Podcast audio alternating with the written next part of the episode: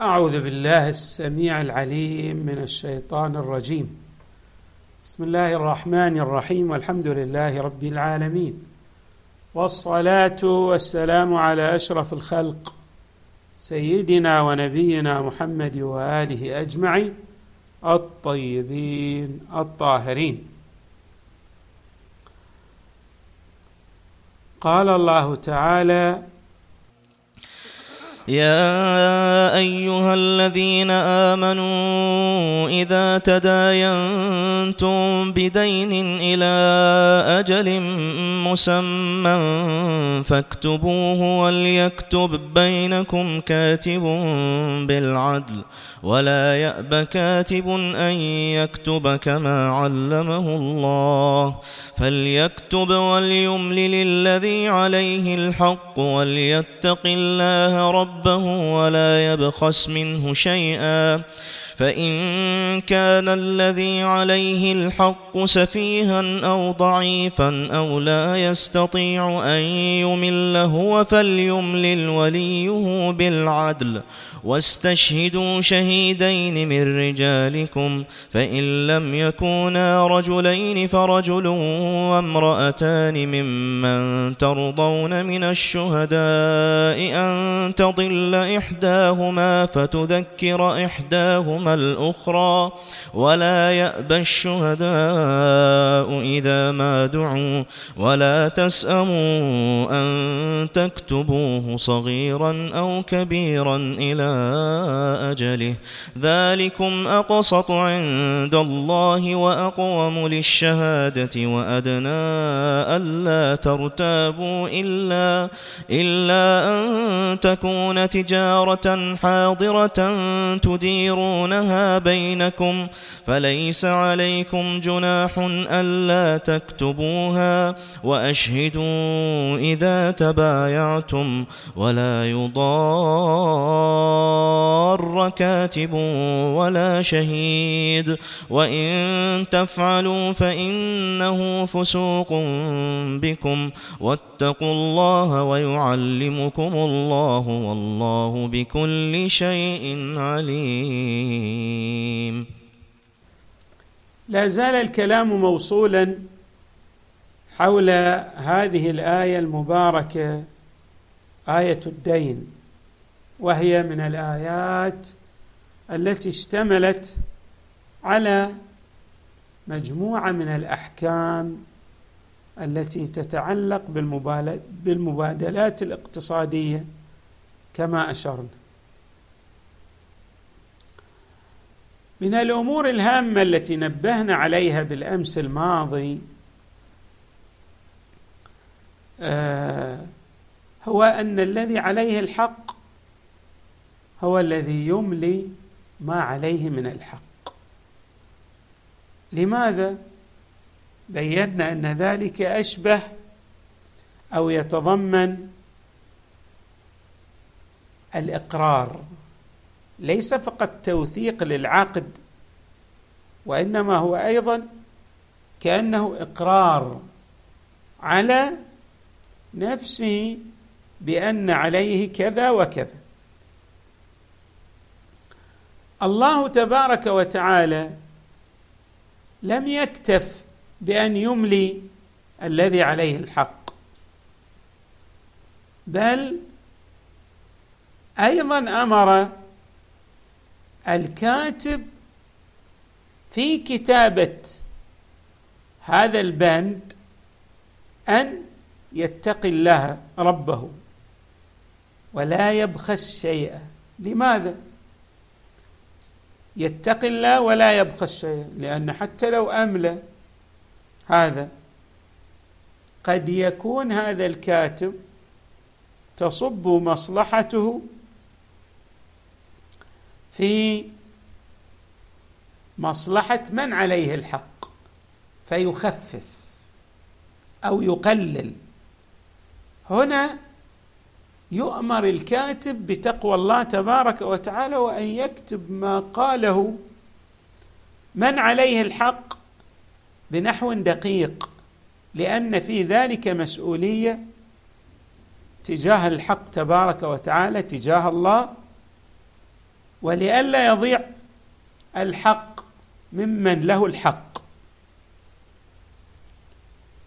فقوله تعالى وليتق الله ربه ولا يبخس منه شيئا إبانة وافصاح عن هذا المعنى. طيب قد يكون هذا الذي يملي وهو من عليه الحق لا يستطيع أن يملي بشكل دقيق إما لكونه سفيها أو ضعيفا. يعني السفيه هو الذي لا يعرف أن يحفظ أمواله على طبق القانون. أما الضعيف فتعبيرنا في هذه الأيام نقول يعني اللي لم يكتمل إدراكه. يعني لديه نقص في إدراكه. أو لا هو بالمرة لا يستطيع أن يمل لا يستطيع أن يملي. ليش؟ لأن ما عنده القدرة على الإملاء. كمن أصيب بمرض أو عاهة فأصبح لا يستطيع أن يتحدث أو أن يتكلم لأمر من الأمور. هنا الدور يأتي لمن؟ لولي من عليه الحق. يأتي الولي. الولي لابد أن يتحدث في مصلحة موليه ولكن هناك مسؤولية شرعية ملقاة عليه. هذه المسؤولية تستدعي منه أن يكون إملاؤه بالعدل بالحق بأن لا يميل في إملاه لمصلحة موليه. ولهذا الله تبارك وتعالى يقول أو لا يستطيع أن يمل هو فليملل وليه بالعدل. لا بد أن يراعي هنا الولي مسألة العدالة. هنا ما تأتي المصلحة الشخصية الخاصة لمن عليه الحق وإنما تأتي المصلحة العامة وهي تنفيذ العدالة أو مراعاة العدالة بشكل عام لأن في مراعاة العدالة أيضا مصلحة ترجع إلى هذا الضعيف أو السفيه. في مراعاة العدالة حفظ للقانون العام والذي به آه تصل الحقوق إلى أصحابها ومن ذلك أيضا إلى هذا الضعيف أو السفيه أو الذي ليس له قدرة على الإملاء. الحق تبارك وتعالى أيضا لم يكتفي بذلك بالإملاء والإقرار بل هذه القضية أو المعاملات المالية تحتاج إلى شهود. بمعنى أن يأتي شاهدان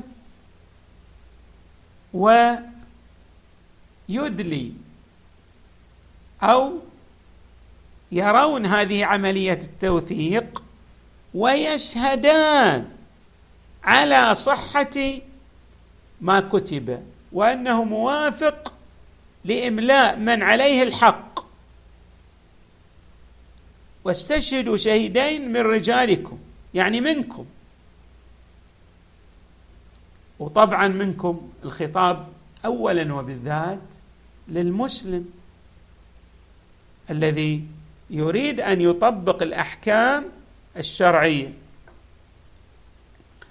فاذا لا نكتفي فقط بالتوثيق وإنما نحتاج أن نعزز هذا التوثيق وأن ندعمه بشهادة شاهدين من الشهود ماذا؟ الذين نطمئن بسيرهم على جادة الصواب. يعني مو إحنا نأتي بأي شاهد من الشهود لا. بشهود تتوافر فيهم مواصفات بحيث تدعم هذه المواصفات الشهادة وتقوي الشهادة وتجعل هذه الشهادة تدلل على صحة ما شهد به. واستشهدوا شهيدين من رجالكم. طيب في بعض الأحايين قد آه لا يتوافر الشاهدان. الشاهدان اللذان نطمئن بصحة قوليهما. هنا أيضا الحق تبارك وتعالى يقول فإن لم يكونا رجلين فرجل وامرأتان ممن ترضون من الشهداء. طبعا رجل وامرأتان أي أن شهادة المرأتين هي في رتبة شهادة الرجل. وهذه طبعا مسألة أثيرت كيف تكون شهادة المرأتين تعدل شهادة الرجل الواحد. وهل هذا إلا انتقاص في مسألة المرأة من الواضح أن الأحكام الشرعية ينبغي أن نلتفت. لا تعلل. يعني الله تبارك وتعالى عندما يقول آه أن الشهادة تتأتى هنا في المبادلات الاقتصادية برجل وامرأتين. هل معنى ذلك انتقاص للمرأة أو لدورها؟ لا. هذه أمور يعني نحن لا نعرف العلة فيها. علل الأحكام الشرعية ليست واضحة. وبين لدينا بعض الأحكام آه نحن نعلم بوجود حكمة لها ولكننا لا ندرك تلك الحكمة التي آه جعل الشارع المقدس الحكم على ضوئها. ما ندرك لا العلة ولا الحكمة. حتى الحكمة لا ندركها. لكن قيل إن من الحكم المترتبه على ذلك أن المرأة كتلة من العواطف. كتلة من العواطف. وبالتالي هذه العاطفة لها نحو من التأثير في أداء الشهادة. يعني العاطفه الجياشه لدى المرأة؟ كما تترتب عليها مصالح جمة وكبيرة في المجال التربوي والأسري كذلك قد يكون لها بعض السلبيات في الإدلاء بالشهادة. فكي نتخلص من هذا الجانب السلبي نحتاج أن نضم أن نضم شهادة امرأة أخرى. وقيل أيضا إن المسألة لا ترجع فقط إلى هذا الزخم العاطفي الذي آه، لدى المرأة. المسألة أن المرأة يعتريها الحيض في كل شهر. في أيام الحيض الكثير من النساء أو كثير من النساء تؤثر عليها الدورة الشهرية في الجانب خلينا نسميه الجانب الانضباطي والإتقاني. في تأثير وهذا التأثير مشاهد. فحتى لا يؤثر هذا الجانب الذي هو جانب طبيعي وهو كثير. يعني هذا مو والله أمور قليل أمره قليل. حتى نقول مثلا عشرة بالمئة من النساء تأتيهن الدورة الشهرية والبقية. لا هم في سلامة مأمن من الدورة الشهرية فلا يضر أن نستشهد النساء اللاتي لا يأتيهن أو لا تأتيهن الدورة الشهرية. لا الأمر ليس كذلك. يعني الحالة العامة الغالبة هي وجود هذه الدورة الشهرية والتي تؤدي بنحو ما إلى شيء من عدم الدقة إذا صح التعبير. الله تبارك وتعالى أراد أن يجعل الإدلاء بالشهادة للمرأة حتى لو كانت ممن تتأثر في أيام الدورة الشهرية وما أدت الشهادة على وفق أو على طبق ما علمت به لأن تأثير الدورة أخذ ما أخذه عليها فتأتي المرأة الأخرى لتذكر هذه المرأة وتدعم